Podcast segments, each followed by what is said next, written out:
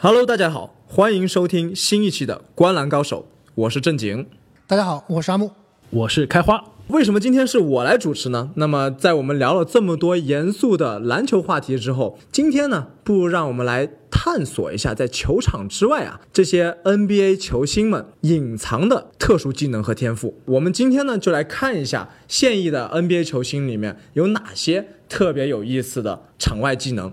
阿木，你作为我们三个主持人里面最有创意的人，不如你先来说一个吧。好，那我就来说一个。你们知道现在最火的美食网红是谁吗？哎，我知道有个叫李子柒的大神，非常厉害。哎，你说的不会是《舌尖上中国》的总导演陈小青吧？其实我说的是一个美国的美食网红，他在 YouTube 上有个节目叫做《你有多饿》，这个人就是多伦多猛龙队的硬又黑伊巴卡。NBA 总冠军。很难想象，这个五大三粗的汉子居然是美食网红。对他的出奇制胜的地方，其实不是说他做的多好吃，而是说他的食材啊千奇百怪，制作出来的黑暗料理呢也是非常非常的惊人。他的节目啊已经出了三季了，大多数都是请他的队友来吃他做的料理。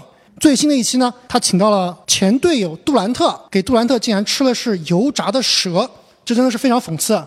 哎，杜兰特在美国被这个美国网友骂作这个蛇是出了名的，对，其实蛇在美国这边的意思就是说，比较阴险狡诈。反复无常的小人啊，我们知道杜杜兰特和伊巴卡是朋友，伊巴卡绝对不会这么陷害他的。他其实是想用这个平台啊，让杜兰特澄清一些事情。他在节目里让杜兰特说了：“你看，我请来我的朋友，他吃蛇，蛇是肯定不会吃蛇的，所以我的朋友杜兰特他不是蛇。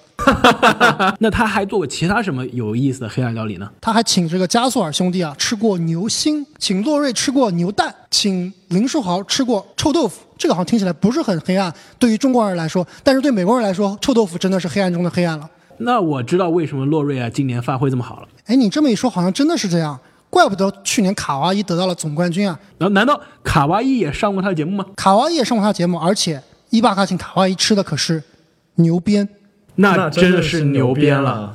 他这个节目刚刚说了，已经做了三季了。第一季刚出来的时候，并不是非常受大家关注。那么已经做到第三季以后，最近的节目都是几百万的点击量。上一期杜兰特更超过了三百万的点击量，可以说真的是最红的美食网红了。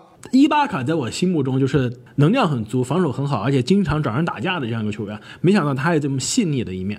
对他不光是这个刚果小当家啊，他还其实还是一个精通五门语言的语言大师。据说啊，他也因此非常受女球迷的欢迎。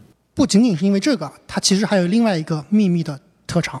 刚刚说完了特长跟我很相似的伊巴卡，那么下面呢，我们要来说一个电竞高手。这个我知道是谁。哎，我也知道是谁。你说的难道是神奇宝贝大神约基奇吗？不对不对，我觉得他说的是啊传说中休赛期从来不练球，专门在游艇上打堡垒之夜的东契奇。虽然这两个欧洲白胖子爱好非常相似啊，但我们今天要讲的是另外一个白人球员，那就是大家非常熟悉的人生赢家海沃德。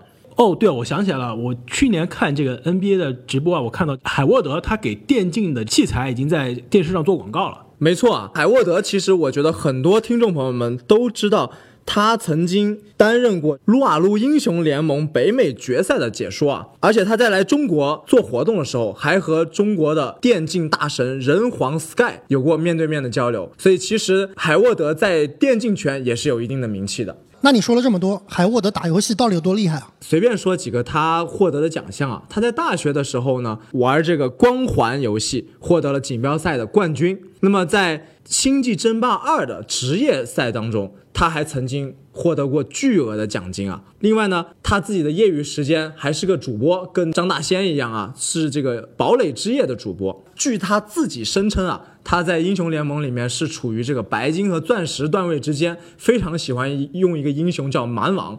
这个其实跟他的球场风格也有一点像，非常的稳健，非常的刚。哎，那听上来这个海沃德在他受伤的期间啊，没少打游戏啊。那是肯定的，连他的老婆都已经发表意见了。要他戒网是吗？网瘾少年，哎，那既然你们都讲了两个这个球员的场外天赋啊，我也来说一个场外的巨星，那就是在美国已经小有名气的脱口秀搞笑主持人，那就是号称啊已经在喜剧圈比在篮球圈还出名的人，那就是布雷克·格里芬。但我们知道，这个格里芬在 NBA 赛场上呢，是我们之前讨论过转型最成功的大前锋之一。从当年那个飞天遁地的扣将啊，变成了现在这个能传球、能投三分的一个组织型前锋。但他在场外的转型啊，也是真的是非常让人意外。场上他，我觉得他是不苟言笑的一个存在，而且经常让大家觉得他是一个不太好相处的一个队友。但场下的他，据说是个非常非常搞笑的人，是专门来搞笑。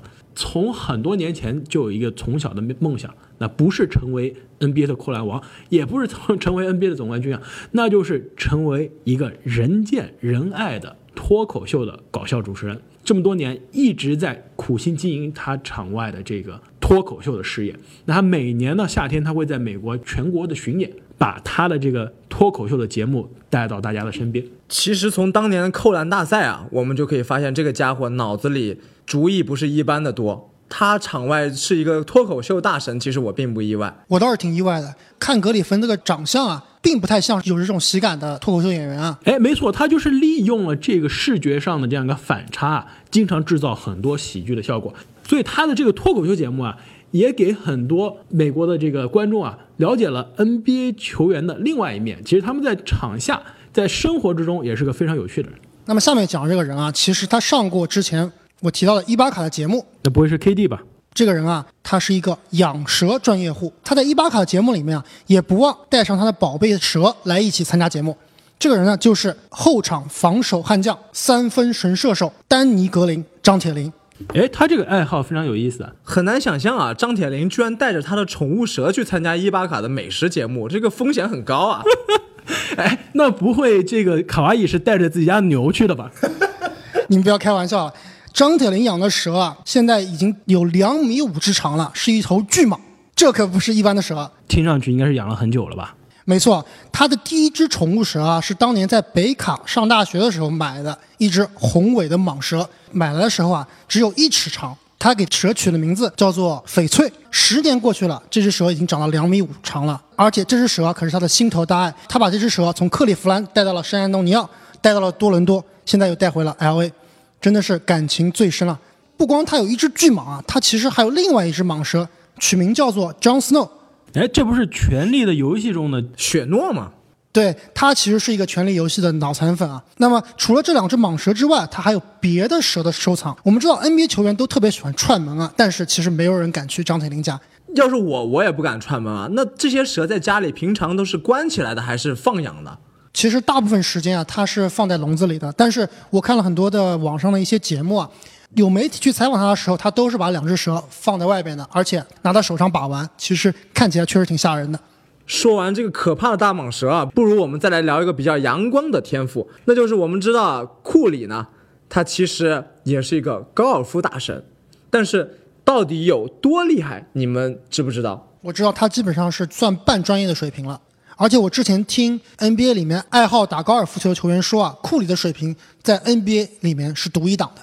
没错，库里呢，他其实曾经多次的参加这个世纪名人赛啊，一三年的时候就拿到了这项赛事的第四名。在一七一八年赛季呢，他第一次参加精英赛，也就是职业的赛场，是通过赞助商的外卡参加的。但是他第一次比赛就打出了非常不错的成绩，在第一轮的比赛中呢，他打出了七十四杆，只比标准杆多四杆的这样一一个成绩。虽然说在所有的参赛人员里面，这个成绩很一般，但是你要想想，这可都是一些高尔夫的职业大神。库里能在这个比赛里面打出这样的成绩，其实确实就像阿木所说的，几乎是达到了职业水平。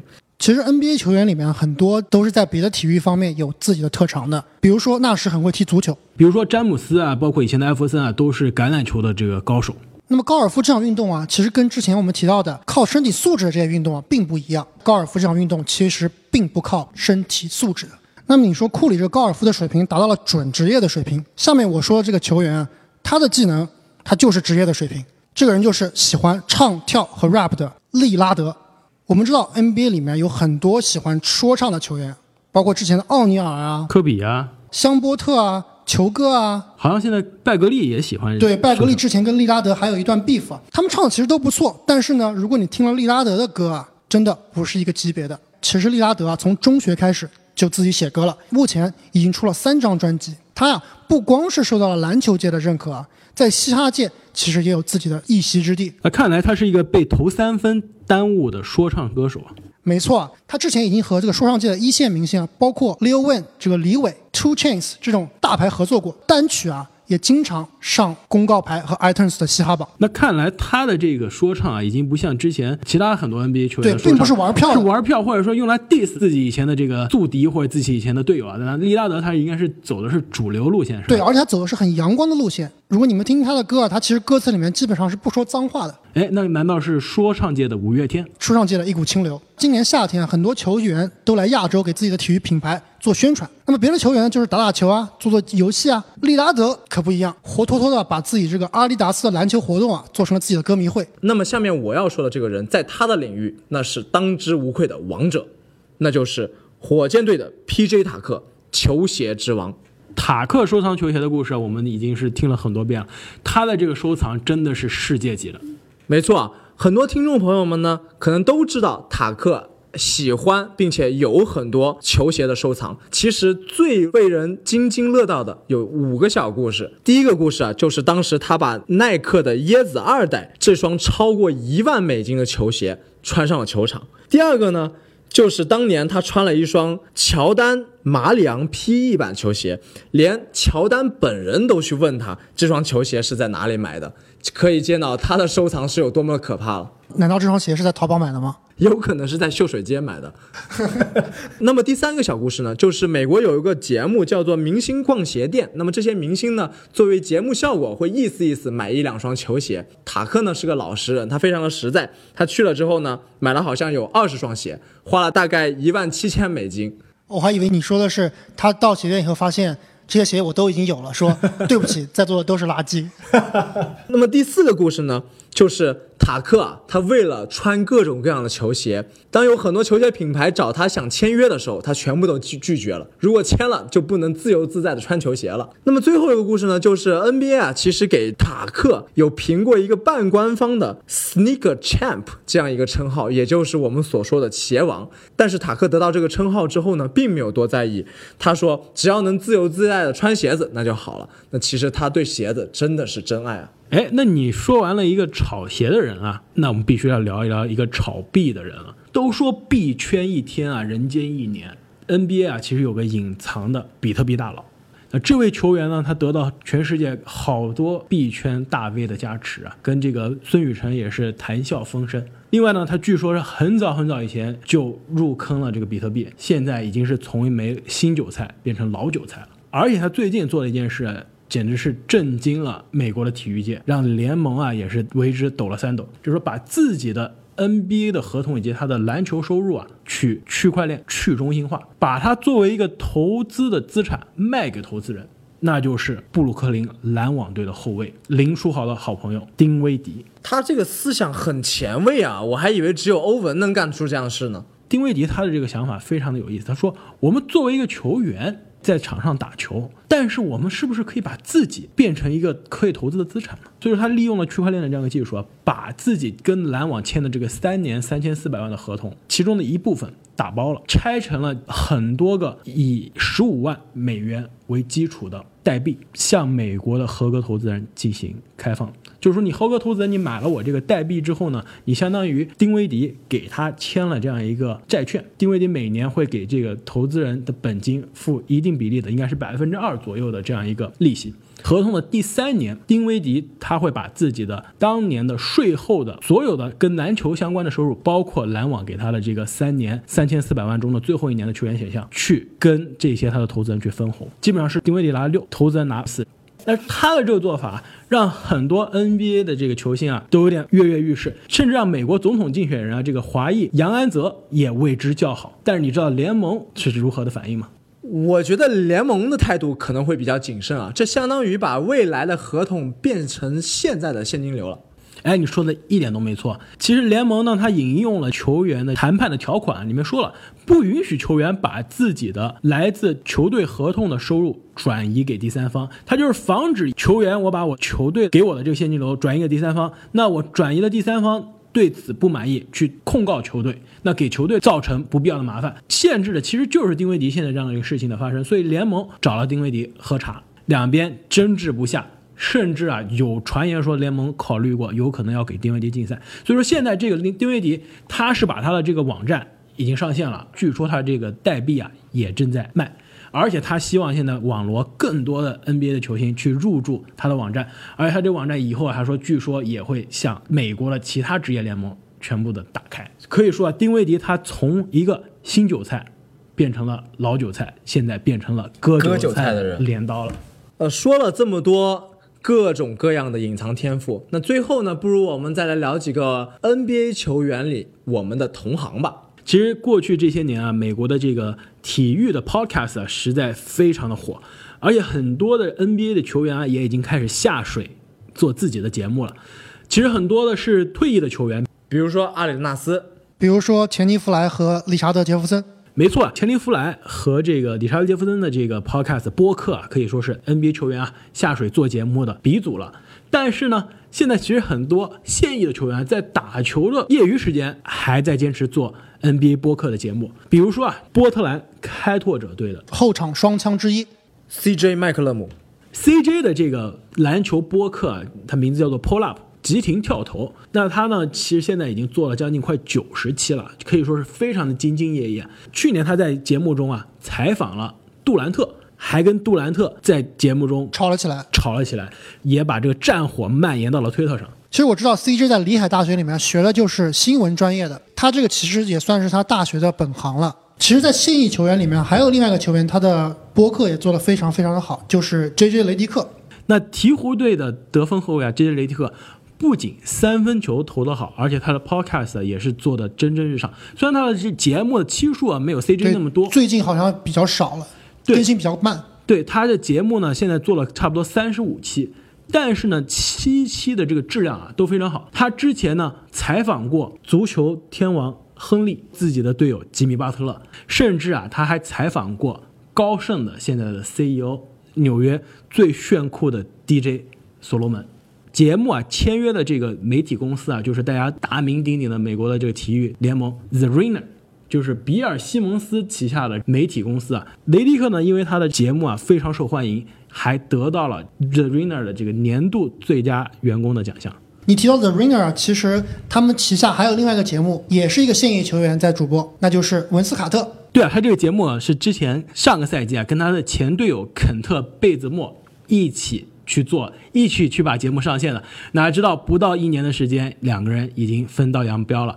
贝泽莫啊去了 CJ 的身边，有可能我估计以后 CJ 会经常上 CJ 的节目，会有这个贝泽莫来出现了。除了我们之前提到的一些球员，还有很多球员也在做体育播客，包括鹈鹕队的后卫约什哈特。哎呀，希望有朝一日啊，我们的播客节目也能和这些大神们媲美，那就需要听众朋友们多多支持了。没错，虽然我们的三分球啊投的没有 CJ 以及 JJ 那么准，但是也希望我们的节目可以做到他们那样的高水平。也希望各位听众朋友能在自己的工作和学习之外找到自己的隐藏天赋。那谢谢大家的收听，我们下期再见，再见，再见。